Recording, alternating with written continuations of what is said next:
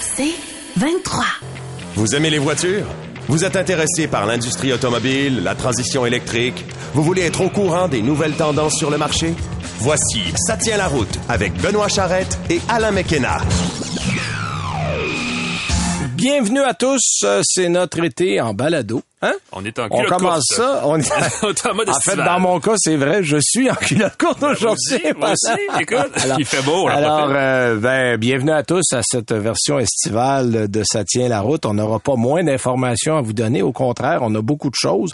On fait ça en mode un peu plus festif. Puis là, ben, on n'a pas les contraintes de- d'être, euh, disons, bloqué par un temps, un d'antenne à la radio. Donc, on, on, se gâte est... un peu en numérique, on peut On dire se gâte ça. un peu en numérique, on le fait comme ça. Puis aujourd'hui, ben tiens, euh, pour changer un peu le rythme, on va commencer avec notre invité de la semaine. On va aller aux actualités puis à nos essais par la suite. Alain, qu'est-ce que tu en toi cette semaine? J'ai une... euh, je vais dire une, pas dire une déception parce que ça, Ben, ça serait à- un peu... Un peu à entendre ton soupir. euh, ouais, c'est ça. J'ai conduit une Elantra N. oui. N pour sport. À la, à la maison, on a, fait, le- on a fait le gag parce que personne ne sait d'où vient le N chez Elantra, mais en tout cas, on a, on a une idée. Mais... Je pense que les gens de Hyundai sont pas sûrs non plus. C'est c'est un autre circuit apparemment. Là. En tout cas, bref. Ouais, euh, c'est un- mais ça se veut l'espèce de GTI dans le fond de Hyundai. Puis Ouais. ça arrive à un moment où l'Elantra a jamais, a jamais été aussi énorme.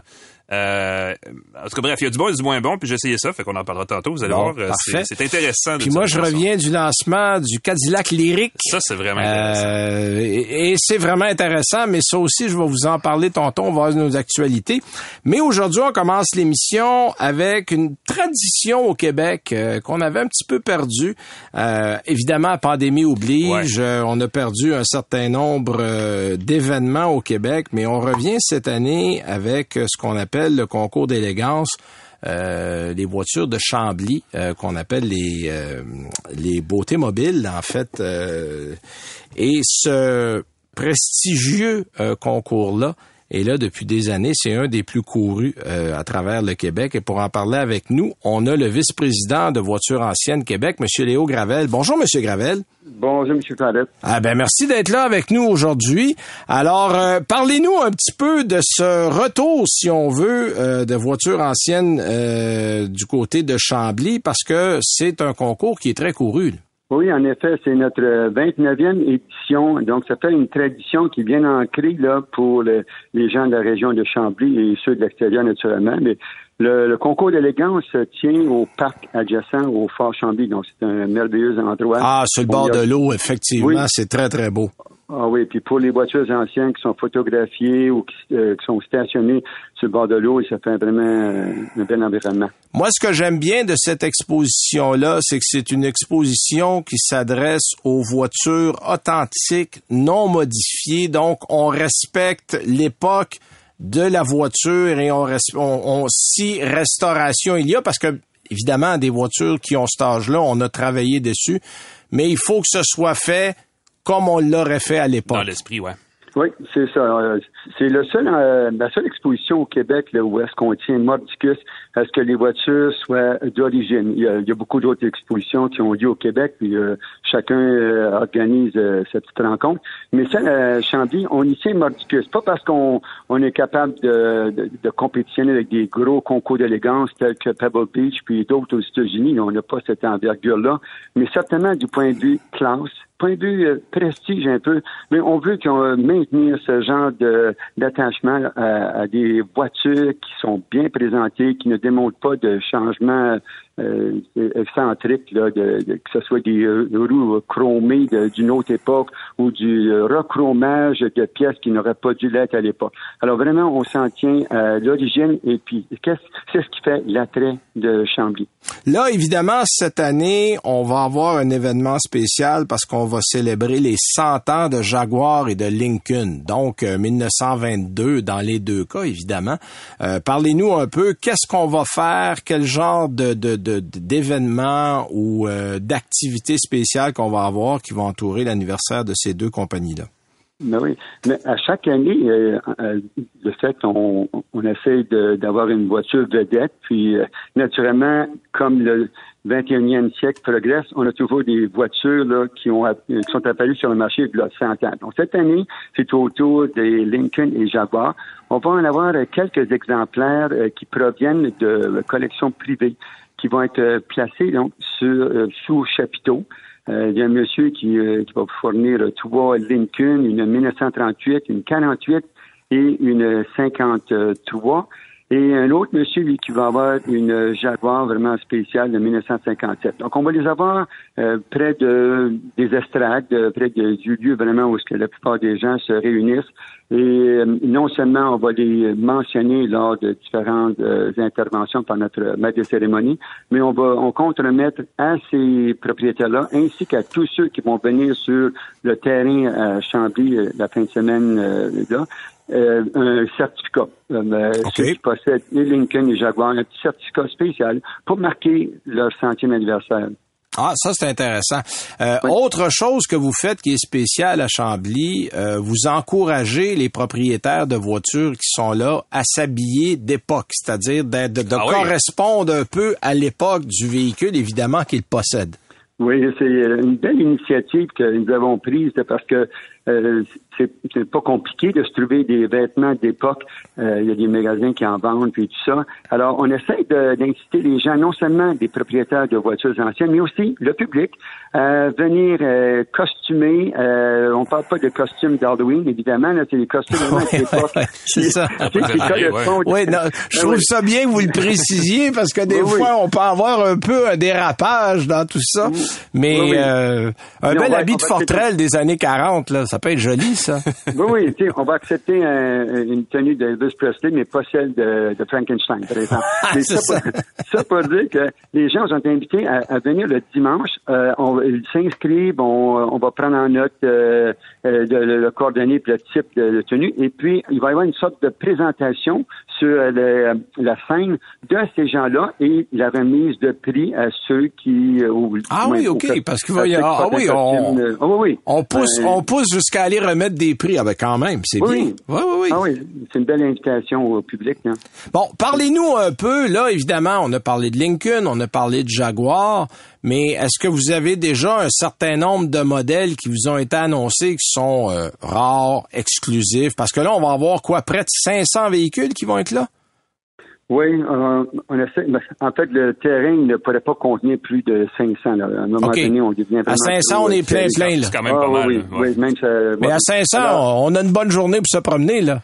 Ah oui, ah oui, parce que tout est très proche. Et comme vous savez, ceux qui sont familiers avec euh, ce terrain de euh, là, le parc, euh, il y, a quand même des, tables de pique-nique qui sont dans le chemin. Il y a des arbres aussi. Donc c'est pas comme si on pouvait corder toutes les voitures une à côté de l'autre. Non, non, c'est un parc, c'est ça. De tous les ben jours, c'est un parc où les gens vont là. Donc ah c'est un très bel endroit. Moi, on a fait des tournages là pendant des années pour les légendes de la route. On y allait régulièrement. Là, c'est un endroit vraiment magnifique. Là il y a beaucoup d'ombre et tout ça.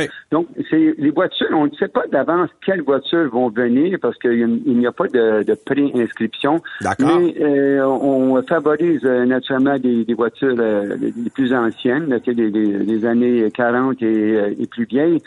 Par contre, notre cheptel de voitures automobiles, voitures anciennes au Québec, euh, semble euh, rajeunir, c'est-à-dire que les, gens qui viennent euh, semblent posséder davantage des voitures des années 60, 70, 80 même que des voitures des, avant-guerres, par exemple. Ouais. Alors, on peut avoir des sacrées belles voitures d'avant-guerre, euh, des voitures euh, qui sont euh, entretenues de façon impeccable, mais qu'on voit jamais sur la route parce qu'il n'y a pas autant d'avantages à, conduire une voiture des années 30 qu'une celle des voitures celle des années 60, par exemple. Vous, Monsieur Gravel, vous êtes impliqué depuis très longtemps. si je ne m'abuse, vous êtes avec Voitures anciennes du Québec depuis 1974. Euh, donc, vous avez vu l'évolution au niveau du Québec des voitures anciennes. Évidemment, en 1974, on n'était pas très loin des voitures d'avant-guerre. On a progressé depuis ce temps-là. Mais euh, moi, je me suis laissé dire qu'il y a beaucoup de nos belles voitures qui ont pris euh, le côté des États-Unis depuis quelques années. Êtes-vous capable de me confirmer ça?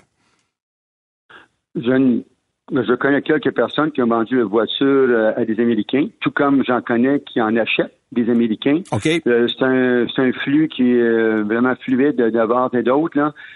quand un propriétaire de voiture ancienne au Québec a une voiture vraiment soit rare ou d'une euh, qui a une, subi une restauration impeccable, c'est tentant de lorgner du côté américain pour voir combien est-ce qu'on peut avoir pour ces voitures-là. Ben oui. D'ailleurs, euh, le propriétaire qui euh, va amener les trois Lincoln à Chambly, euh, il y a une collection d'environ une trentaine de voitures, puis il me disait récemment qu'il va amener une quinzaine d'entre elles à Hershey, qui est Ah oui. la Mecque.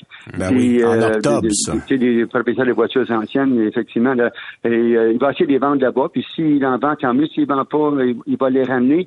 Euh, c'est tentant. Donc, ces gens-là, surtout quand c'est des voitures rares, c'est, c'est- ça, son, ça vaut son pesant d'or. Puis le marché au Québec n'est pas là, tout simplement pour euh, euh, payer le prix qu'un collectionneur chevronné euh, Ouais, puis- demande. puis on a- l'argent parle fort. La- L'argent Oui. parle très fort, puis évidemment, on a moins de collectionneurs ici. Mais euh, écoutez, je vois, on l'a pas dit, mais euh, l'exposition à Chambly, c'est le 9 et 10 juillet prochain. Donc, euh, c'est un samedi et dimanche. Euh, j'ai la j'ai l'honneur d'être le président d'honneur euh, Ah oui? de l'événement. Oui, merci, merci. Donc, euh, moi, je serai là dimanche euh, toute la journée là pour rencontrer les gens. Bon, puis il y a beaucoup à, à cause encore une fois des légendes de la route qu'on a faites pendant des années. Euh, le monsieur qui a la jargon, entre autres, euh, Monsieur Spiratos, euh, Nilou, euh, je le connais aussi euh, très bien. Euh, il y a beaucoup de collectionneurs qui sont venus à l'émission au fil des ans, donc je vais aller retrouver euh, beaucoup de beaucoup de gens que je connais euh, à l'exposition. Moi, j'ai une question de néophyte. Une voiture ancienne, est-ce qu'il y a un âge spécifique ou Ouais. c'est vraiment une les bonne véhicules question, qui sont d'ancienne génération? On parle habituellement d'une voiture qui a plus de 25 ans. Ah oui, OK. Naturellement, pour les, les gens de, de mon âge, là, ma génération, qui ont euh, connu des voitures des années 50-60, c'est moins intéressant, une voiture de, de 20-25 ans. Mais prenez des jeunes aujourd'hui là, qui n'ont connu que ça, des voitures de 95 euh, et plus récentes. Ouais. Ben, c'est pour eux autres, ce sont des beaux modèles. Oui, parce que Euh, dire, 25 ans, ça nous ramène à la fin des années 90. Là. Fait qu'il y a quand même Ah toutes les oui, années oui, 80 c'est ça. euh, qu'on peut considérer. Ouais. Puis S'habiller en Ouais. style années 80, c'est- pas nécessairement la mode en ce moment, mais ça se fait. T'as-tu un Walkman? Ouais, mais c'est Walkman, tu peux amener un Walkman orange. avec toi, puis t'as, t'as- t'as- t'as déjà un début. Euh, Ouais. Donc, c'est des pour voitures. ça que c'est ça, je voulais juste ajouter le oui, il y a des gens qui s'intéressent surtout aux voitures de, de- à peine 20-25 ans, mais d'autres, euh, ils s'en font euh, s'en fait de plus en plus rare. Des gens qui possèdent des voitures des avant-guerres. C'est pour ça qu'on essaie de, de les attirer, ces gens-là, à Chambly, parce que les, les boîtes carrées, comme on les appelle, là, sont vraiment euh, rares, uniques, et euh, ça indique que les gens ont une foi euh, immense envers des voitures qui ne qui prennent pas la route à 100 km heure. Là. Alors, ces voitures-là sont euh, spécifiquement invitées, surtout le dimanche, pour, pour le- être jugé et recevoir naturellement des trophées d'après-midi lors de la remise euh, des trophées. Là.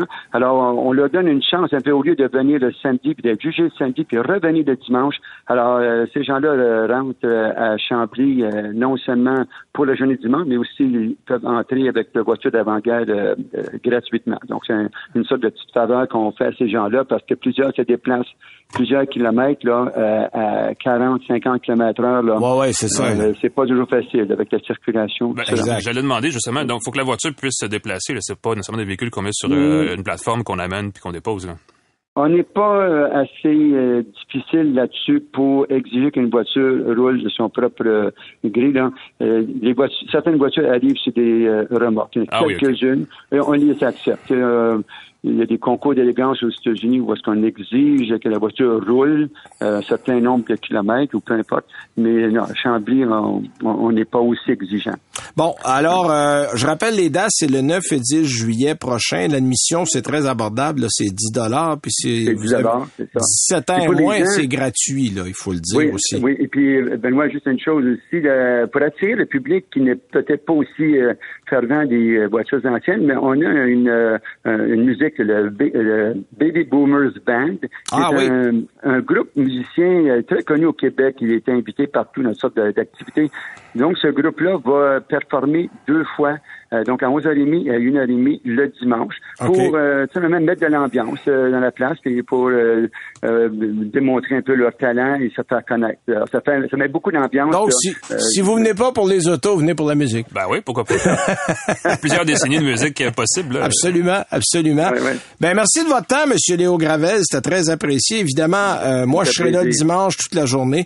Puis on invite les gens à venir faire un tour parce que c'est toujours une très belle exposition. Merci beaucoup encore. Merci, bonne Merci, journée. à Bye-bye. bientôt, bye bye. Alors, c'est à M. Léo Gravel, qui est vice-président de Voitures anciennes du Québec. Et évidemment, Voitures anciennes du Québec présente le concours d'élégance à Chambly, 9 et 10 juillet prochain. Euh, 10 dollars, là, franchement, pour Ah ouais, non, voir. c'est c'est très. Et, et on apprend beaucoup parce Ouais, que les aussi. gens qui sont propriétaires de ces voitures-là sont des passionnés. Ouais. Ils connaissent la voiture de fond en comble. Moi, je vais toujours me rappeler du premier, euh, un des premiers invités qu'on avait aux Légendes de la route, c'était Bernard Bellavance, un propriétaire de Jaguar type E. Ce- bonhomme-là connaissait l'histoire de Jaguar depuis, je pense, la naissance du propriétaire. C'était hallucinant. Euh, Monsieur Spiratos qui va être là avec les, euh, la- lui aussi une Jaguar qu'il avait amené euh, à l'émission? Et, et- et c'est des gens qui sont extrêmement intéressants. Alors, si vous voulez améliorer votre culture de la voiture d'époque, euh, c'est vraiment une belle journée que vous allez passer là. Puis les gens sont généralement assis à côté de leur voiture et euh, on, on prenne un, un vrai, un vrai plaisir à Ouais. raconter son histoire. Alors, ça va être le fun. Comme je vous dis, moi, je serai là le 10 juillet. Est-ce qu'on prend une petite pause? On prend une petite pause. On va prendre une petite pause, puis après, on revient avec, euh, tiens, nos actualités.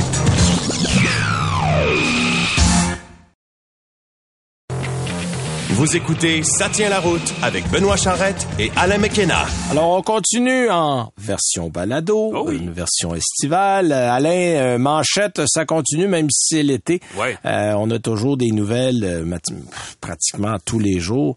Euh, T'as retenu quoi cette semaine pour nous? Écoute, j'ai une nouvelle, euh, je sais pas si c'est une bonne nouvelle ou pas, mais bref, semble-t-il que les acheteurs de voitures de luxe sont de plus en plus infidèles.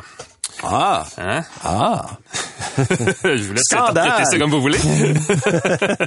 Euh, écoute, Tesla, Genesis et Maserati sont les trois seules marques de véhicules de luxe qui ont vu l'avantage de clients adopter la marque plutôt que de l'abandonner au cours de la dernière année.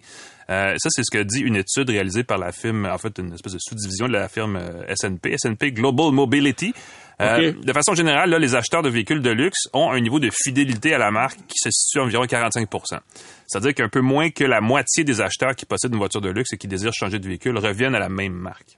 OK. C'est quand même, ben, c'est quand même intéressant parce que c'est- Ok. c'est le, le taux le plus bas dans l'industrie. Les parce que je- je- j'aurais cru euh, que c'était un peu plus élevé que ça, honnêtement. J'imagine que les acheteurs, de- et, et c'est un gros préjugé, mais que les acheteurs de camionnettes sont plus fidèles à la marque par rapport aux autres marques, aux autres Ben, types de véhicules. on sait que les acheteurs de, de pick-up, là, les, les- Ouais, exact. puis moi, là, j'ai la preuve parce que dans ma famille, j'en ai un que c'est du GM et la fin du monde va arriver avant qu'il change d'idée. Et mon beau-père, c'est Ford depuis toujours. Puis j'ai beau lui faire essayer des pick-up d'autres marques, c'est jamais comme un Ford. Alors, je, Voilà. je sais que de ce côté-là, il y a une fidélité assez forte. Mais là, bon, de ce temps-là, c'est sûr que c'est- c'est c'est difficile d'être fidèle parce Mais il y a que un contexte aussi, tu effectivement. prends, tu prends ce qu'il y a par les temps qui courent et non pas ce que tu veux. Ouais, euh, ça puis évidemment bon euh, la, la transition là, de, l'industrie est un peu c'est un peu éloquent dans les chiffres parce qu'en fait Tesla est la seule grande marque, la marque euh, qui fait du volume là, à avoir un résultat positif au cours de la dernière année. OK. Parce qu'on s'entend Maserati, c'est une marque très nichée. Oui. Euh, et Genesis qui parle d'à peu près rien en fait a probablement plus de facilité à attirer des nouveaux acheteurs étant donné qu'ils sont tous à peu près nouveaux. Ben, c'est de la conquête. Tu sais, Ouais, pas c'est autres. Euh, tout est de la conquête, il n'existait pas là avant. Euh, les marques qui sont les plus grandes perdantes au jeu de la loyauté sont Land Rover, Porsche, Lincoln et Audi. Euh, je le disais tantôt, je pense qu'on peut peut-être tracer un parallèle entre le niveau moyen de consommation d'essence et des produits vendus par les marques et le niveau de loyauté de leurs clients. Euh, on voit le prix des carburants grimper, plusieurs rêves d'une voiture électrique. Tout ça fait qu'on se rend vers les marques qui sont peut-être un peu plus avancées dans la soit l'électrification ou des solutions, disons, pour euh, réduire euh, sa consommation ou peu importe, réduire ses coûts d'opération du véhicule. Puis on le sait, Tesla, c'est une marque qui euh, s'inspire beaucoup de l'électronique, mais qui a son, euh, son euh, contingent de fidèles euh, adeptes, n'est-ce pas, qui ne jurent oui, que par moi, la marque. moi, je les appelle les apôtres de Tesla. Il y a des marques comme ça qui ont effectivement, euh, en tout cas, disons, Non, des non, qui abonnés ont- très, très Qui sincères. ont un noyau très fidèle, Exactement. clair. Donc, on voit que, le, le- effectivement, c'est pas juste une impression, le- le- les statistiques confirment que cette réalité-là existe bel et bien. OK. Euh, puis l'autre, ben, c'est une nouvelle qui est pas vraiment surprenante parce que on avait déjà abandonné ce modèle-là du du côté du Canada, mais là, Ouais. ça a l'air qu'on va le faire du côté des États-Unis aussi. Ben, je veux dire, euh, je, je veux pas dire qu'il est à peu près temps, mais euh, c'est c'est un peu conséquent. Euh, c'est la fin donc du, euh, je sais pas si on dit le ou la Titan. parce Moi, que je un parle peu- du... Quand c'est un camion, je dis que C'est un Titan. Le Titan, c'est Ah oui. masculin. Évidemment, la camionnette, c'est féminin, mais ça, c'est une autre histoire. Euh, bref, euh, Nissan, là, euh, est un peu le, un des perdants dans le marché des camionnettes. On le disait tantôt, c'est drôle, ça fait un lien. Ça joue rude dans le marché des pick-up pleine grandeur. Et malgré des efforts étalés sur plus de 20 ans, Nissan ne semble pas capable de se démarquer dans ce créneau qui on le sait, là, est largement dominé en Amérique du Nord par les Ouais. marques américaines, évidemment. Euh, c'est pourquoi donc le Titan, euh, selon en tout cas ce que rapportent euh, des concessionnaires aux États-Unis ces jours-ci, là, ne sera bientôt plus dans le catalogue de produits de la marque japonaise. Évidemment, le modèle actuel, là, dont la refonte remonte à 2015, a, disons, vieilli vite et pas grand-chose à offrir là, pour se distinguer de ses rivaux. Sa mécanique mise sur des cylindrées, en fait, son choix ben, il y a même plus de choix. Je pense qu'il y a juste un moteur maintenant. Euh, on parle de cylindrée, bon, relativement puissante, mais il très gourmande. ouais, il y a eu deux moteurs. Il y a un diesel qu'on avait abandonné en cours Ouais. de route. Ah oui, ben c'est ça. Il y avait le Titan XD qui était un moteur Ouais. diesel avec un gros V8 Cummins de mémoire.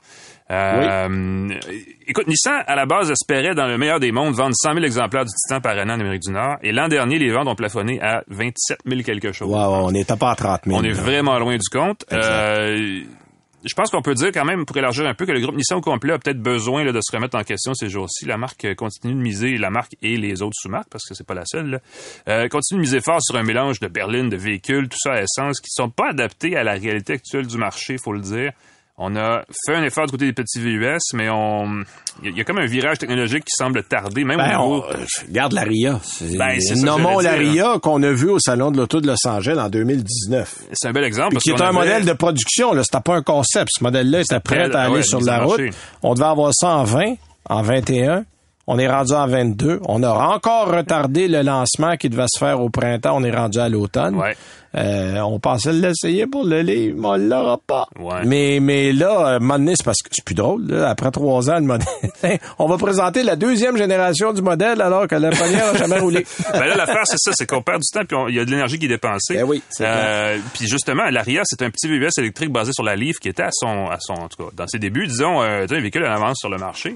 On a vraiment perdu cette avance-là, et là, on est rendu un peu à la traîne de cette tendance-là. Donc, euh, Nissan, euh, première victime, donc, ben, peut-être pas la première, mais victime du moment, c'est vraiment le Titan, puis on va Ouais. voir pour la suite des choses, mais... euh, on parle, tu sais, d'ici 2030, là, il va beaucoup, avoir beaucoup de changements, puis on parle des fois, est-ce qu'il va des, des groupes automobiles qui vont disparaître ou qui vont, disons, perdre Qui devront se euh, fusionner ou qui devront passer à d'autres choses. Parce le groupe que, Nissan qui est maintenant avec euh, ben là, c'est le groupe Renault, Nissan, Mitsubishi. d'alliance. Ouais. Euh, ils m'apparaissent moins solides qu'ils l'étaient il y a cinq ans. Je dirais Ben, je te dirais que l'épisode Carlos Ghosn a laissé Ouais, ben, de. Mm-hmm. profondes cicatrices dans tout ça parce que c'est un putsch des Japonais. Là. On pourra un jour revenir et faire l'apologie de tout ça, mais il est clair que ce qu'on a reproché à Carlos Ghosn, à peu près tous les présidents, directeurs généraux de compagnies automobiles font pire et, et- et pas mieux de toute façon. Ouais. Et euh, on disait ah c'est un scandale, on le paye 20 millions d'euros par année.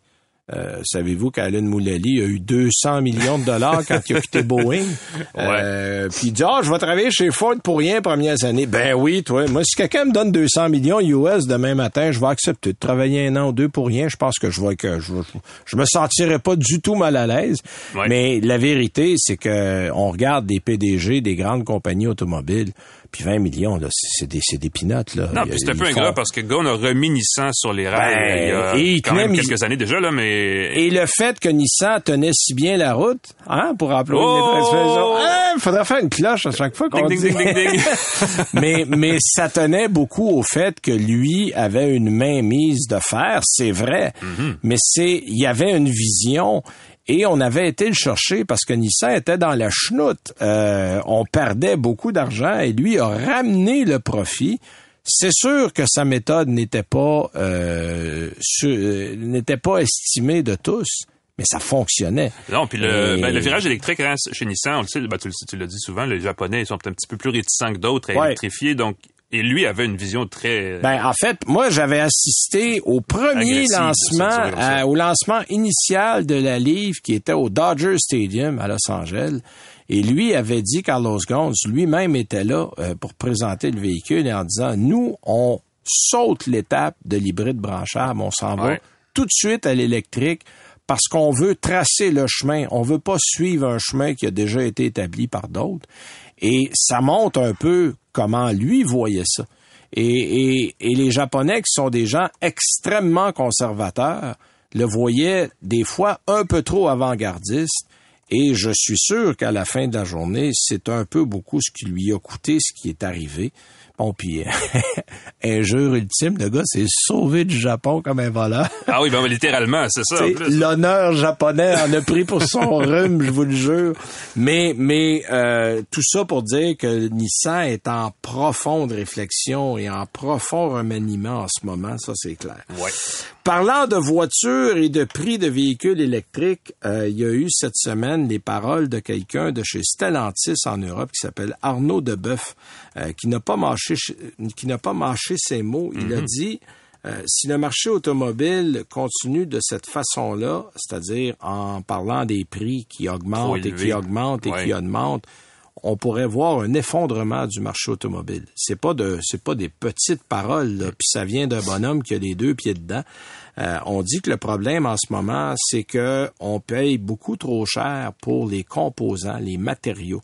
On peut parler du lithium, du cobalt dans le cas des véhicules électriques, mais là, avec tout ce qu'on vit en ce moment, la guerre en Ukraine, la pénurie, la chaîne d'approvisionnement, le manque de puces, les prix ont augmenté, on est en pleine récession. Mhm. Euh, là, il dit, à ce rythme-là, on sera pas capable d'offrir des véhicules à des prix abordables parce qu'il y a toujours eu c'est clair qu'il y a du monde pour acheter des véhicules à 60, 70 000 dollars. Tesla existe pour une raison. Tesla existe pour une raison, mais tu sais, il faut jamais oublier que monsieur, madame, tout le monde, ils n'ont pas 50 000 dollars. Tu sais, le prix moyen d'un véhicule au Canada en ce moment, c'est 53 000 dollars. Prix moyen d'un mhm. véhicule neuf. Ouais. Hey, attends un peu là, c'est pas, c'est, c'est très, c'est très cher. Beaucoup, puis il y a pas tort de le dire. La plupart des industries dans le temps, la valeur des produits baisse parce que les processus s'améliorent et tout ça, mais dans l'industrie automobile en ce moment, c'est le contraire qui se passe. C'est le contraire. Mm-hmm. Et on avait promis qu'avec la plus, le plus grand volume de véhicules électriques, que le prix allait baisser. Or, c'est pas vrai tout. Pour le moment, c'est pas ça qui arrive. Et là, ce qu'on craint, c'est qu'on va littéralement mettre de côté une partie de la population qui ne pourra plus s'acheter d'automobile. Mm-hmm. Et là, ben, les volumes vont baisser ces volumes baissent, on pourra pas diminuer les prix. Euh, donc, il y a une roue qui tourne. Là, lui dit que Stellantis vise à réduire de 40% le coût de fabrication des véhicules électriques d'ici 2030. On va s'y prendre comment? Euh, est-ce qu'on va changer les batteries au lithium pour avoir des matériaux qui coûtent moins cher? Tant qu'on vient pas aux batteries euh, ben, nickel, métal hydrure. Là, non, non, mais tu sais, on parle de phosphate, on parle de soufre, on parle de fer, on a, on a d'autres matériaux qui, euh, en tout cas, selon plusieurs, vont donner à peu près le même euh, rendement au point de vue autonomie, mais qui va coûter moins cher euh, parce que Stellantis, à eux seuls, prévoit de lancer plus de 75 modèles entièrement électriques d'ici la fin de la décennie, donc 2030. les usines, on a mis une montagne d'argent pour transformer des usines électriques. On l'a fait du côté de Windsor. On va changer à Brampton. L'usine va devenir électrique. Mhm. euh, et, et je, je, pense que le, le, nerf de la guerre, euh, puis je pense que Tesla était le premier à le comprendre. Il va falloir aussi fabriquer ses propres batteries. Ben, l'approvisionnement est la clé. L'approvisionnement en, ce moment est le problème mhm. numéro un. Euh, moi, j'ai parlé euh, à mots couverts et euh, off-record à des ingénieurs de deux compagnies automobiles que je nommerai pas, et les deux m'ont dit la même chose on aimerait produire plus de véhicules électriques en ce moment. Le problème, c'est qu'on n'est pas capable d'avoir le nombre de batteries qu'on a ben besoin. Oui, ça. Euh, donc, si tu dis, moi, tu promets au concessionnaire que tu vas lui livrer 50 000, mais dans les faits, tu peux juste en fabriquer 30 000, ils n'y en auront pas 50 000. Et là, le problème qu'on a en ce moment, on disait l'année passée qu'on a produit à travers le monde, je pense c'est 176 000 tonnes de lithium, et les demandes étaient plus de 200 000 clairement, il y en a pas assez. Exact. Et on est encore dans les premières étapes de fabrication. Là.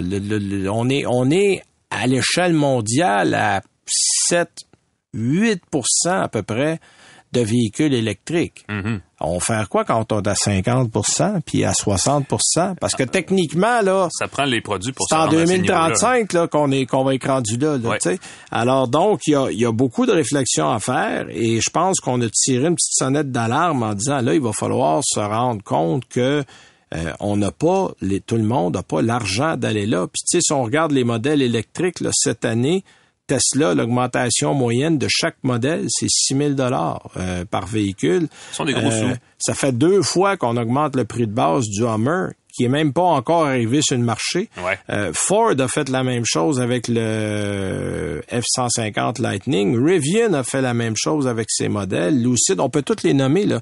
Ces prix-là montent et euh, à un moment donné, oui, il y a des gens intéressés.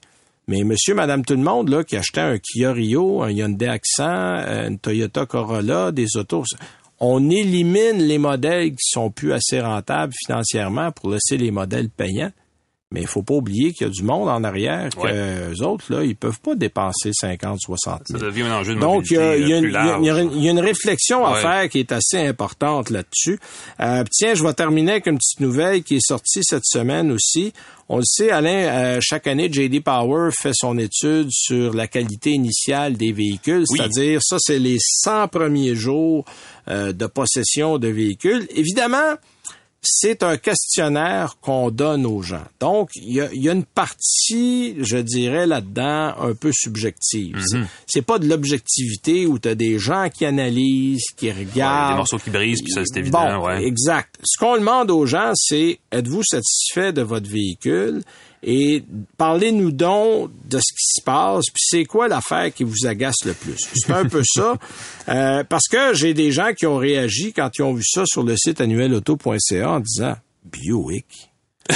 parce que Buick a terminé premier des pas études de- des études, c'est ça, des études de J.D. Powers cette année. Et, et, euh, les gens se sont dit, ah oui, vraiment, Buick. Puis c'est pas la première année, c'est la troisième année que c'est un constructeur américain qui arrive en haut du palmarès. Mm-hmm. Euh, puis c'est Dodge qui est deuxième cette année.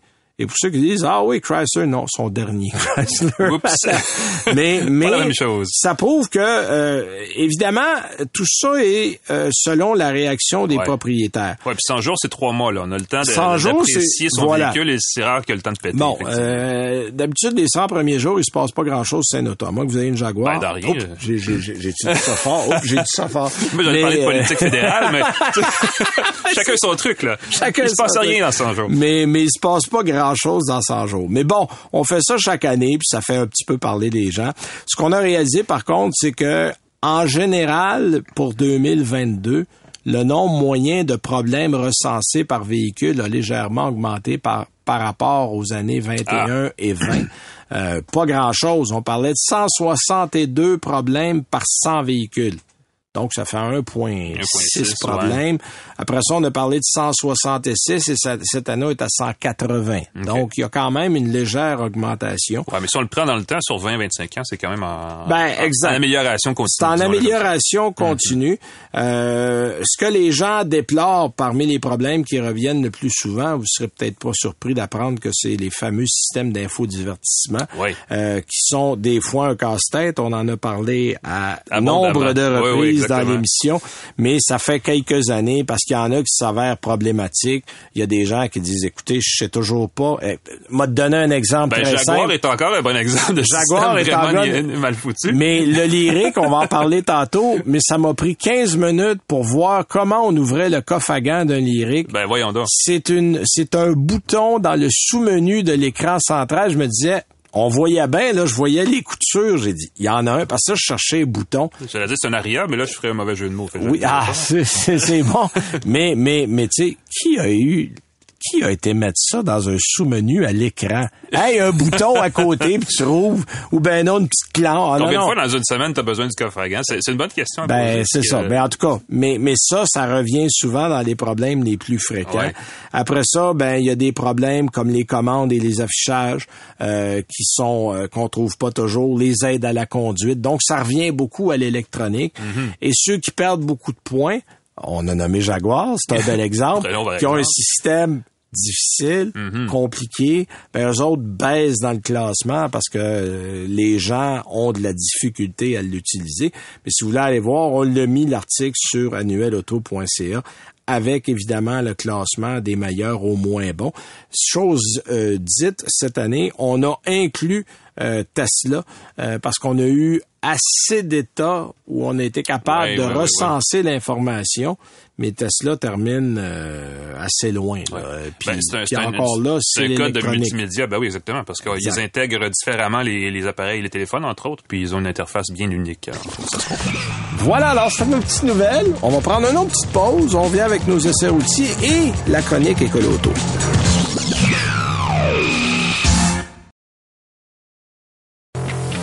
Vous écoutez Ça tient la route avec Benoît Charrette et Alain McKenna. Alors, pour ceux qui veulent nous écouter, évidemment, en balado, vous abonnez. C'est la meilleure façon. Ouais, On peut le faire abonnez-vous. euh, chaque semaine et, et vous abonner, ben, vous avez un petit avertissement et vous recevez l'émission lorsqu'elle arrive. Vous pouvez le faire via vos plateformes préférées. Spotify, euh, Apple Balado, Balado, Google, Balado, Deezer, Pocket yeah. Cast. Alain connaît un- ça plus que moi. Il y en a un paquet. moi, je, ben, je peux, connaître- je peux recommander un paquet de bonnes balados aussi. Oui. On en a d'excellentes. Le groupe C23 en fait quelques-unes. Celle qui marche le plus euh, chez C23, d'ailleurs, c'est celle de Christian Page, là, qui est un peu euh, Oui. vaguement ésotérique. Oui, oui, ben, il y a Si toujours de l'attrait pour du ça. cadre, non, ben, c'est ça, ça vaut la peine d'être Puis on peut aller évidemment sur C23, ici au 98.5, dans la section balado. Alors, vous Exact. avez euh, le balado, ça tient la route. Alors, euh, tiens, on parle de notre chronique Écolo Auto. En fait, ce que je vous invite à faire, c'est d'aller sur écoloauto.com. Euh, on parle cette semaine de temps de recharge, parce qu'on le sait, le temps de recharge, c'est souvent un obstacle pour beaucoup de gens. Ben, On y pense moins en achetant, mais on s'en rend compte après que On s'en rend compte après, ça- puis ça compte. on Ouais. fait le tour, c'est-à-dire qu'on parle de produits, on y va en ordre alphabétique, là, on part de Audi, on va chez BMW, puis on, on, on- littéralement, on va pratiquement faire tous les modèles qu'il y a, et on donne le temps de recharge de niveau 1, de niveau 2, de niveau 3. Euh, donc, un niveau 1, évidemment, c'est la prise 110 que vous avez dehors chez vous. Ça, il faut avoir beaucoup de temps devant soi. Si- moi, je l'ai eu, je l'ai fait, c'est drôle, parce que j'ai quand j'ai eu la Mac E, euh, j'avais un deuxième véhicule en essai. Fait que j'ai dit, moi le faire. Je suis revenu Ah oui. chez nous. Il me restait comme 8% de charge. J'ai dit, qu'un. Puis je l'ai laissé dehors. Ben ça, c'est l'équivalent d'avoir le petit contenant essence rouge dans le coffre. là, Oui, oui, oui, parce que tu ça. pas de, tu te sers pas de ça au quotidien. Non, là, non, non, non. Moi, je l'ai mis là. Ça a pris deux jours. Ouais, c'est ça. Euh, C'est pas compliqué. Ça a pris 47 heures et des poussières. Mais il était plein. Bon, alors, Ben, si j'avais été chez pareil, nous, c'est ben, ça. ouais. Alors qu'un niveau 2, là, un 240-32, comme on retrouve du côté de- du circuit électrique, entre Ouais. autres. Et pour Ou à la maison, de- dans bien des cas. Ou à la maison, Mhm. ben, ça va vous prendre entre euh, 8 et 10 heures, dépendamment de l'ampérage que vous Quand avez. vite, vite, vite, ouais. Puis, euh, ça va vous prendre 45 minutes pour euh, vous rendre de- entre 10 à 80% Donc, vous- avez, vous avez un petit peu une idée. Alors, on passe dans l'article comme ça, tous les modèles. Euh, donc, euh, Hummer, si vous laissez ça sur le 110. Ah oui, mais là, c'est parce que ça, c'est plus une batterie, ça, c'est une chiffre. piscine olympique de, de lithium. ben, je vais dire parce que c'est vraiment gros. Si je compare à ce que tu disais avec le maquis, ça me, j'ai en tête, j'ai quatre jours. C'est 200 heures. Fait que, fais le calcul. 200 heures! 200 c'est quasiment heures. 10 jours! Puis, sur la, la- même la prise à la maison, niveau semaine. 2, ouais. Taboy. Puis prise niveau 2, c'est quand même 22 heures parce que c'est une pile de Ouais, mais c'est ça, 246 kilowattheures, C'est- mesdames, C'est messieurs. énorme, ce truc-là. Oui, oui, oui. Euh, donc, mais on peut, sur du 800, parce qu'il y, a- il y a du 800 volts, Mm-hmm. ça va vous prendre 28 minutes, mais il faut trouver la bonne, la bonne prise. Ouais. Parce que là, c'est dans le ultra supra rapide. Aïe, aïe, aïe. Alors, je vous invite à aller voir Écolo Auto. Euh, vous avez l'article complet qu'on va mettre en ligne d'ailleurs sur le site euh, annuelauto.ca euh, d'ici à demain. euh, hey, routier. 200 heures. 200 heures. Ah, man. Allez, il est encore en train de calculer. Fait que si tu l'empruntes pour la semaine puis t'as pas d'autre chose, faut juste te charger. Ben Tu là, pas c'est- tu restes pris chez le, le locateur, effectivement. C'est ça. aïe, aïe, aïe. Alors, essai routier, tu me parlais Oui. de l'Elantra N. toi, Ça, c'est un dur retour à la réalité. Euh, Oui. Écoute, c'est une drôle de voiture, l'Elantra, évidemment. On le sait, c'est une Hyundai. Euh, J'ai réalisé que j'avais une histoire, j'avais un vécu avec l'Elantra au fil du temps et, et j'ajouterai même, parce que c'est le fun de le dire, la Stellar qui était avant Oh le boy. véhicule intermédiaire chez Est-ce que ça vaut la Hyundai. peine de le mentionner? ben, pour ceux que ça, ça, qui Oui, ça allume oui. une lumière, rappelez-vous qu'il a déjà existé ce véhicule-là dans l'univers. Euh, écoute, l'Elantra, pour moi, c'était jusqu'ici une berline compacte et sans histoire. C'était un peu la Corolla de là. Euh, ben, c'est un peu ça d'ailleurs. Ben, c'est la voiture avec un bon format mhm. qui est compact mais quand même généreux. Euh, t'avais une version, t'as eu des versions ben, des versions sport, t'as eu la Touring qui était comme la familiale. Exact. Euh, puis là on a dit ben mettons donc un peu de sport dans tout ça parce qu'on a la N-Line, ben, on a la N tout court. parce que Hyundai a décidé vraiment de, lui faire prendre du volume, du poids et du muscle en 2022. Donc puis là la N c'est la toute la semaine chez nous on rigolait, on disait N pour sport parce que les enfants me demandaient pourquoi N line, ça veut dire quoi? Ben, N pour sport. Clairement, ça veut dire sport, fait que ça veut dire N pour sport. Euh, il y a aussi le Kona N qui a droit à la même euh, la même sauce magique là, euh, mais celui-là, ben moi je l'ai pas essayé, on pourrait peut-être en reparler. Ben moi je l'ai essayé, essayé voilà. Euh, les Lantra N là, c'est un peu la Golf GTI de Hyundai. Son prix de vente est de 37 199 dollars de base pour la, le modèle à boîte manuelle à 6 rapports et de 38 799 dollars pour la version à boîte automatique. Ça place cette berline-là, qui, à mon avis, est rendue une intermédiaire, c'est plus une compacte, euh, au haut de la fourchette de prix dans le segment. Euh, pour la peine, là, on a droit à une Elantra qui est visuellement distincte des autres versions. On le voit tout de suite avec l'espèce de bas de caisse sportif, un aileron assez particulier, un peu plus surélevé, une finition à deux tons de, de couleur, deux, de peinture, euh, qui signale clairement que cette voiture-là est faite pour être conduite. les gens qui ont des bons yeux vont aussi remarquer que l'Elantra N a droit à des pneus Michelin Pilot Sport 4S qui sont quand même pas mauvais, montés mhm. sur des jambes de 19 pouces qui sont, elles, très distinctives. Et tout ça ajoute évidemment à l'allure de performance de cette N-là. Euh, et tu vois, j'ai dans mes notes, j'ai écrit pourquoi N, personne ne le sait vraiment? Probablement que les Coréens ont une bonne explication. Euh, mais effectivement, euh, si jamais vous posez la question, dites-le N pour sport. C'est, c'est, moi, je trouve ça excellent comme, comme gag. Cela dit, quand on passe derrière le volant, là, on s'aperçoit bien que Hyundai a dû avoir toutes sortes de misères à passer de la théorie d'une Elantra à caractère sportif à la réalité d'une petite berline à la tenue de route impeccable. Euh, on avait déjà, bon, là, on le sait, euh, Hyundai, écoute, ils font des véhicules dans toutes les directions, donc ils avaient déjà tous les morceaux disponibles dans le catalogue des pièces là, pour euh, vraiment produire une voiture sportive. sous le capot, évidemment, on a une cylindrée qui se distingue assez bien, là, un 4 cylindres turbo de 2 litres qui développe pas moins de 276 chevaux de puissance et 289 livres-pieds de couple. Je viens de trouver le N. Ah, je, l'avais pris ben en note quand j'ai écrit un article. Il faut que je retourne. Puis pendant que tu me parlais, je suis retourné. Mais ben, je l'ai déjà lu aussi, mais ça a complètement échappé. Le véhicule est fabriqué, ou l'idée du véhicule N est née dans le quartier de Namyang. Ah, voilà, voilà, voilà. Alors, le N, c'est pour le quartier de Namyang. N pour Namyang, voilà. N pour Namyang. Mais N pour sport, je trouve ça plus ben, beau. moi, moi, ça serait mon slogan. Si j'étais le président d'Hyundai, en tout cas. D'autres ont dit c'est pour Nürburgring où a été développé l'auto. Ouais, mais un ou l'autre, ça va faire la job. Encore faut-il le savoir parce que c'est pas évident savoir. effectivement. Exact. Bref, euh, parler du deux, euh, deux cylindres turbo, pardon, qui jumelé à une boîte manuelle ce rapport là. on a deux litres turbo, parce que tu un deux cylindres. deux cylindres turbo. T'as un petit moteur. Ah ouais là, j'ai essayé une tondeuse la même semaine, j'ai peut-être confondu. Euh, mais t'as raison, quatre cylindres donc turbo avec euh, boîte à six rapports. Euh, sur papier là, ça promet de belles accélérations de reprises grisantes. Moi, j'ai toujours et c'est là où l'histoire, mon histoire avec l'Elantra commence. Moi, j'ai appris à conduire manuel sur une Civic, fait que ça n'a pas rapport, mais euh, l'embrayage des Honda a toujours été très nerveux, très strict et calé. Très fluide. En première vitesse, une Civic, ça a toujours été extrêmement facile. À l'opposé, l'Elantra, pour les gens qui voulaient apprendre à conduire manuel, euh, c'était facile. C'était impossible à caler. Euh, il y avait tellement une espèce de jeu dans, le point de friction que c'était, écoute, tu pouvais prendre une, quasiment une, minute avant de, de mettre du gaz en lâchant l'embrayage. Et là, on a le même problème. Sauf que c'était un chance-sport. Mais là, on a un chance-sport. On, veut que ça aille vite. Fait qu'on lâche. Comme on dit à mon frère, on lâche la cloche, on pèse sur le gaz, puis il se passe à rien. On drop la cloche, puis ça fait mou. Exactement. Écoute, c'est mou, euh, c'est flou, c'est imprécis. Le fameux point de friction là est tellement capricieux qu'on a réussi. Mais moi, en tout cas, j'ai réussi à caler le moteur en plus. Parce que là, tu, en tout cas, c'est, c'est, c'est ce que je pensais impossible, finalement, est très possible. Puis c'est un peu fâchant parce qu'on veut pas, tu sais. Euh, ce qui est dommage parce que tout le reste de la voiture est prêt pour une conduite plus relevée. La suspension est raffermie. Euh, cela dit, quand, quand même un peu paresseuse dans les virages, à mon avis. C'est pas exactement la tenue de route que j'aurais espéré de ce genre de voiture-là. Surtout que dans ma tête, l'élantrée était plus petite qu'elle est rendue aujourd'hui. Euh, et malgré qu'elle est très performante et tout le kit, Clairement, ça n'a pas été communiqué aux assistants électroniques qui refusent de passer, eux, en mode sportif, ce qui signifie qu'on a régulièrement des alertes qui sonnent de tous les sens, toutes les directions, pour toutes les raisons qu'on ignore et qu'on sait pas trop pourquoi.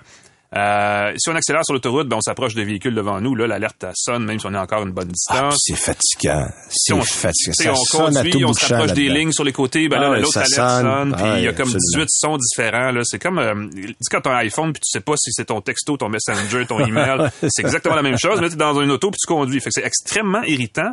Euh, Il y a aussi, euh, je vais le dire de façon élégante, une pléthore de boutons dans ce véhicule qui Oui. servent absolument à rien. Il y a le mode de conduite, il y a les deux boutons N bleus, il y a un bouton rêve pour euh, qui, qui fait l'ajustement du, le, euh, du régime le moteur. rev match. Exactement. Mais les quatre boutons font exactement la même chose, mais pas tout à fait. Fait que t'as comme quatre modes, euh, mettons, t'as trois modes sport, quatre modes de conduite, donc t'as sept modes de différents de comportement du véhicule, mais ils ils se choisissent pas tous à la même place. Puis la logique est pas évidente, fait que tu sais jamais où peser. C'est comme euh, dans les Simpsons, il y a un épisode où euh, Homer est consulté par ce qui est euh, finalement son frère multimilliardaire pour euh, concevoir la Homer, la première voiture conçue par le peuple. Ça, c'est un des Puis lui, il met des klaxons partout dans l'habitacle parce que tu sais jamais où peser quand il est fâché. Et il met des porte-gobelets aussi partout. Bon, ben là, Hyundai a fait l'équivalent de ça, mais pour les sportifs. Il y a des boutons partout pour mettre le mode sport, mais on sait jamais lequel on active. Je pensais pas qu'on amènerait au Simpson dans le show un matin. Fait que c'est ça. Évidemment, bon, vous l'avez compris, ce modèle-là euh, a des euh, prétentions sportives qui sont, ne sont peut-être pas tout à fait là euh, remplies comme on, l- comme, on, comme on, on le voudrait. Évidemment, la voiture a vraiment l'air d'une sportive. Elle a le prix d'une voiture sportive. Il y a même le son d'une sportive qu'on peut ajuster là. Qui est Oui, oui, absolument. une Toi, t'as nouvelle- eu la mode, là. rouge. Moi, j'ai eu l'espèce de bleu poudre Ouais, bleu avec les orange, lignes oranges. Ouais, En tout cas, euh, les, mes deux voisins, qui sont des enfants de 7 et 5 ans, la trouvaient extrêmement intéressante. Ouais. Mais euh, je, je, je suis assez d'accord avec ce que tu as dit. Ben, elle a tout sauf. En fait, moi, ce que j'ai écrit, c'est qu'elle a bien, bien des affaires de sportive, mais c'est pas une vraie sportive. Non. C'est pas, c'est pas une GTI, c'est pas une WRX. non, non, Euh, c'est quelqu'un qui veut quelque chose d'un peu plus sportif, C'est un peu anachronique aussi. mais que, ben c'est une mode qui va passer. ça aurait été le fun il y a 10 ans, cette auto-là. Ouais, ouais. Tu sais, regarde, le Veloster N, il revient pas là. Ben, voilà, c'est un bel exemple, ça il reste le Kona N, puis il reste le Elantra N. Il va rester combien de N quand on va finir? Ça, c'est la bonne Ça question. va être bientôt N pour ne plus. N'a plus. c'est ça, le, le N pour n'a plus. Euh, moi, de mon côté, je m'en vais dans quelque chose de 9999. Oui, ça, moi, ça, je veux savoir parce que Euh, c'est vraiment un véhicule. J'étais à qui est Park prometteur. City au Utah cette semaine. Vous J'ai- faites euh, un petit peu de, de- de- de- parce qu'il y a des belles installations sportives là. Ah, j'étais, je suis allé faire du vélo de montagne. Oui. Euh, j'en Ah. ai profité. J'ai loué un vélo de montagne Ça, parce qu'on cool. avait un après-midi de libre parce qu'on n'avait pas d'avion qui, d'avion qui revenait à Montréal à partir de l'après-midi du dimanche. Donc, on a quitté le lundi et mon dimanche après-midi était libre. Alors, moins je suis revenu, faire... déjà, ça c'est bien. Oui, oui, oui, heureusement, mais euh, de grâce, ne laissez pas vos bagages dans la soute d'un avion. Pas vous amenez votre bagage et vous Ah le oui. tenez précieusement entre vos mains. Écoute, j'ai vu la montagne de bagages à Dorval en revenant. Là. A- Orphelin, en plus, ces bagages. ben, il n'y a plus personne pour les livrer. Moi, il y a un monsieur, j'ai, euh, écoute, il est 10h30 le soir, puis il y a 200 personnes au comptoir d'Air Canada. Tu te dis, mais ma foi du bon Dieu, qu'est-ce qui se passe ici? Fait que j'ai, parlé à quelqu'un dans la ligne, comme ça, il dit, il dit, monsieur, ça fait trois semaines que je suis revenu d'un voyage en Europe et je n'ai toujours pas reçu mon bagage. Fait Aïe, que là, aïe, aïe, aïe, aïe. je suis venu prendre une chance pour voir si je pourrais pas le trouver dans le tas. C'était littéralement ça, là, textuellement, ou à peu près ce qu'il m'a dit. Et, et non, non, c'est, pas, de- pas de la tarte. Cela dit, malgré un retard de 4 heures à l'aller, de 3 heures et demie au retour, on a fini par aller euh, et revenir des deux. Euh, et là-bas, euh, ce qui est intéressant, c'est que, bon, d'abord, le, le Lyric, c'est le premier modèle 100% électrique chez Cadillac. Il y a Ouais. eu la ELR.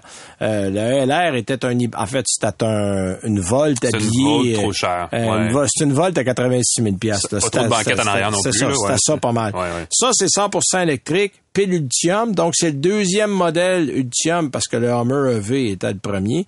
Euh, on a euh, une bonne puissance. Nous, ce qu'on avait là-bas, c'était le modèle à propulsion. Mm-hmm. Un moteur, 340 chevaux, 325 livres pieds de coupe. C'est déjà beaucoup. Euh, prix dollar canadien annoncé 68 798 dollars.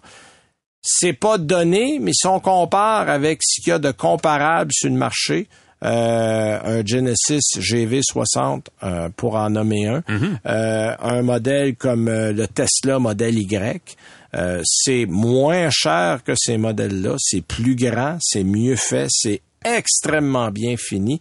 Et chose que je dois souligner, pour la première fois depuis que moi je suis journaliste automobile, Oh. Cadillac n'a pas été se servir dans la boîte à pièces Ah de oui. Chevrolet, de Buick ou euh, à l'époque de Pontiac. Ouais. Et on a pris la peine de nous le dire. Toutes les commandes, tous les boutons sont uniques à Cadillac. Et ça, c'est Ils ont un pris la grand peine de pas le en avant. Ouais. euh, oui. Et ce qui est intéressant, on a un seul écran d'un tenant. Là. T'as 33 pouces d'écran. C'est un écran qui est configurable. On peut mettre une partie à gauche, une partie à droite, fermer la partie à gauche, tout mettre à droite, mettre à droite, à gauche, changer de couleur. Écoute, on a bisouné pendant une bonne demi-heure et vraiment, mais c'est très bien fait. Euh, c'est pas compliqué. Les boutons sont à gauche dans la commande. On peut les avoir euh, aussi. Et on a gardé des boutons. Ça, c'est un truc, ouais. La radio, c'est un bouton. Le chauffage, c'est un bouton. Alors ça, merci, merci, merci. Ben oui. Bon, je parlais d'anachronisme tantôt, le, la façon d'ouvrir le coffre à gaz, parce que on travaille beaucoup sur l'élégance. Donc, il n'y a pas de bouton apparent pour le coffre à gaz en dedans. faut aller dans le menu, trouver le donné de bouton. Ça a pris 15 minutes. On a fini par l'ouvrir, le coffre à gaz. Mais ça, euh, il aurait dû mettre un bouton. Puis tu sais, il n'y a pas de poignée de porte dehors. C'est une pression. Ah oui, mais ça, c'est la mode du jour, là. Oui, oui. tu, Mhm. tu pèses dessus, puis ça, ça fait comme touc, ça déclic et ça ouvre. Mais je serais curieux de savoir parce que ce bouton-là pour le coffre à gants, par exemple, ça soulève la question, tu sais, quand euh, en ergonomie, là, c'est plus en informatique, mais quand tu penses à où est-ce que tu places les choses, c'est en fonction de l'utilisation qu'on en fait. C'est clair. Est-ce qu'on est-ce qu'on ouvre un coffre à gants souvent? C'est ça la question. Peut-être pas, mais ils l'ouvriront jamais parce qu'ils trouveront pas le piton. la première fois, la première fois que tu l'ouvrir, ça peut prendre du temps. Ah, c'est ça. Une fois que tu as compris. Euh, donc, ça, c'est très bien. J'ai parlé de l'écran. Euh, évidemment, on a beaucoup travaillé sur l'insonorisation. Bon, déjà un modèle électrique au départ, Ouais. ça va bien. Euh, tu as des roues de 20 pouces d'origine, donc de qui viennent de série. Nous, on avait les roues de 22 pouces en option. Honnêtement, les roues de 22 pouces, pour le coup d'œil général, je les trouve plus belles. C'est 2000 pièces en option pour les roues et c'est à peu près la seule option. Tous les modèles arrivent équipés euh, mur à mur. Pour le moment, on n'a pas encore beaucoup de matériaux euh, verts écologiques. On dit qu'on va travailler là-dessus. Ah Donc, oui. euh, les cuirs, c'est du cuir. Les bois, c'est du bois. Là, c'est pas du bois d'eucalyptus qui pousse en trois jours que tu peux remettre ou du bambou. Non, non. Euh, pour Ouais. le moment, on a travaillé avec des matériaux nobles. Euh, on a un bel espace au niveau euh, de la conduite. On a des verres laminés, donc on, on a travaillé sur l'insonorisation. Ça, c'est Wow. intéressant. Euh, point de vue autonomie. Ah, ça, c'est intéressant. La pile de base, euh, en fait, qui est une pile de 100 kW, euh, nous donne 502 km d'autonomie. Euh, donc ça, c'est intéressant. On va en avoir un peu moins qu'on a dit avec le modèle 4 roues motrices. Euh, on n'a pas dit combien de moins, mais généralement, c'est Ben, un 30, ouais, j'allais dire. 35 On va dire au-dessus de kilomètres, 450, peu importe, là. Oui, oui, oui, on peut. Puis, mais les- le deuxième moteur va amener la puissance autour de 460 chevaux. Fait que ça, ça va être plus puissant. C'est pas un foudre de guerre, là. Pensez pas. C'est pas une Tesla là, qui vous arrache le toupette à chaque fois que vous avez 400 appuyé. chevaux, c'est quand même... Euh, euh, là, on est à 340. 300 et hein. 460, Mais, mais c'est plus qu'il en faut, honnêtement. Puis t'as, t'as- moi, en tout cas, j'ai pas eu envie une seule fois de mettre le pied dedans quand j'avais ce véhicule-là. Euh, c'est un véhicule qui, qui prône la zénitude, euh, qui, est, qui est tr- très calme euh, et, et très beau, disons-le. Euh, moi, j'ai, en tout cas, j'ai, j'ai- on a arrêté à différents endroits durant la journée et à chaque fois, il y a du monde qui vient nous voir. Hey, quoi ça, c'est beau. Puis il y a une madame en Mac-E qui était bien impressionné que ça soit pas plus cher que son char. Elle dit, ben, plus beau que le mien, ce char-là. J'ai dit, ben, c'est vous qui le dites, madame. Ben, ça, c'est mais- brillant d'avoir, parce que, tu sais, c'est évidemment, les premiers véhicules coûtent, c'est cher. là. Le Mackie, c'est un bel exemple, mais d'avoir mis ça dans la- le catalogue de Cadillac, Ouais. ça justifie le prix Ben, c'est parce que, exact, d'une part, puis tu sais, tu dis, ah, parce que, tu sais, ça avait mis ça chez Chevrolet. Ben. Là, le monde dirait, c'est cher. Chez Cadillac, tu vas le trouver moins cher. Voilà. On s'entend que c'est le même véhicule. Là, il n'y a aucune différence. Question de perception.